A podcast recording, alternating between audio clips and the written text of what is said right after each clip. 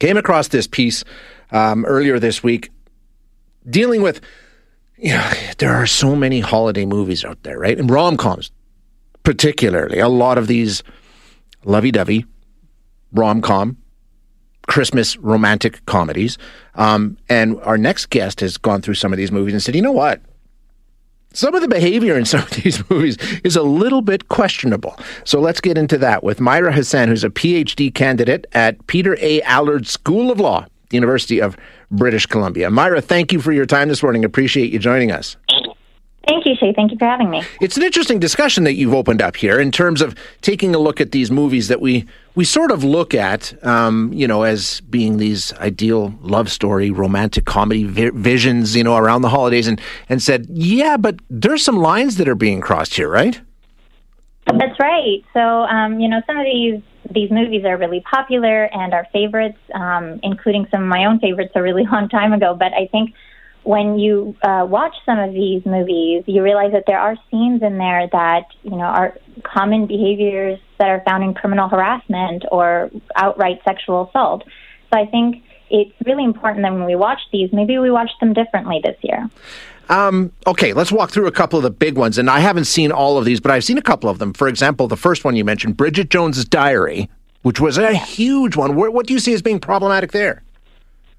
Yeah, so, I, I mean, it was also uh, one that I used to, you know, be a fan of um, back in the day, because it is quite old. It's, I think, about twenty years old. Um, and the problematic situations that are in those movies, or in that movie in particular, is, you know, there's the, the sort of pervy uncle, you know, slapping her bottom without her consent. Um, there's that questionable um, intimate relationship she has with her boss, you know, and, and that sort of power and authority and trust. Yeah. Um, there's also, you know, him showing up uninvited. And so my sort of issue that I take up with uh, a lot of these movies, including Bridget Jones's Diary, is that they're sort of shown as, you know, unproblematic, sort of acceptable, even desirable, which, you know, promotes and encourages rape culture, quite frankly. So I'm not saying that, you know, don't watch these movies. Of course, you know, watch these movies, but I just want everyone to maybe, you know, have a conversation about them. Um, you know, when we see these behaviors, what do we see? Are, are we laughing at something that's actual violence?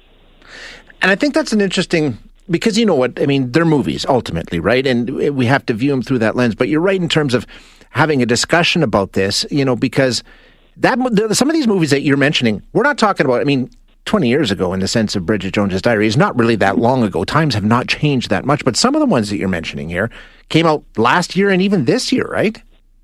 That's right. Um, and those are, I think, the, the two that I mentioned, Single All the Way and The Princess Switch three. And Single All the Way, actually, I, I, I mentioned um, is quite uh, interesting. And I think they've handled uh, the idea of sexual advances in a lot, um, I think, in a lot helpful, in a bit of a helpful way in terms of, you know, when you're rejected, for example, you don't get mad and, and incite violence onto that person, you know, which is something I think uh, victims of criminal harassment um, and, you know, sexual harassment endure and have endured.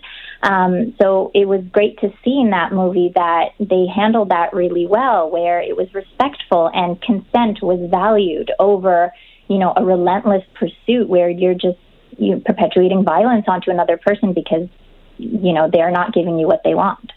Um, and let me play devil's advocate here. These are movies. I mean, they're no, mm-hmm. they're not necessarily the real world. So do, are we putting too much emphasis on what we're seeing in movies and not being able to look back and say, okay, this is this is entertainment? Or, I mean, wh- wh- what's the risk in, in seeing these sort of things on, on the big screen? Yeah, and I think this is why I, I say again that it's it's not me saying, hey, don't watch movies. Right. On the contrary, I, I want people to watch them, but maybe talk about them, right? I think what I'm being critical of is watching them without questioning the narrative and what that that is essentially has, uh, like it affects the way that we uh, function in our lives. And, and that's for anybody, whether you think, oh, this is what I should be desiring. Is this what we want to show as love? Right? So I think that's sort of what I am um, being critical of is ensuring that we're not watching these narratives without questioning them or without talking about them. Yeah, interesting discussion. Myra, thank you so much for your time today. I appreciate you joining us. Thank you so much, Jay. I really appreciate it. You bet. Merry Christmas and Happy New Year. Thanks. To you, too. That's Myra Hassan, who is a P H D candidate at Peter A. Allard School of Law, University of British Columbia.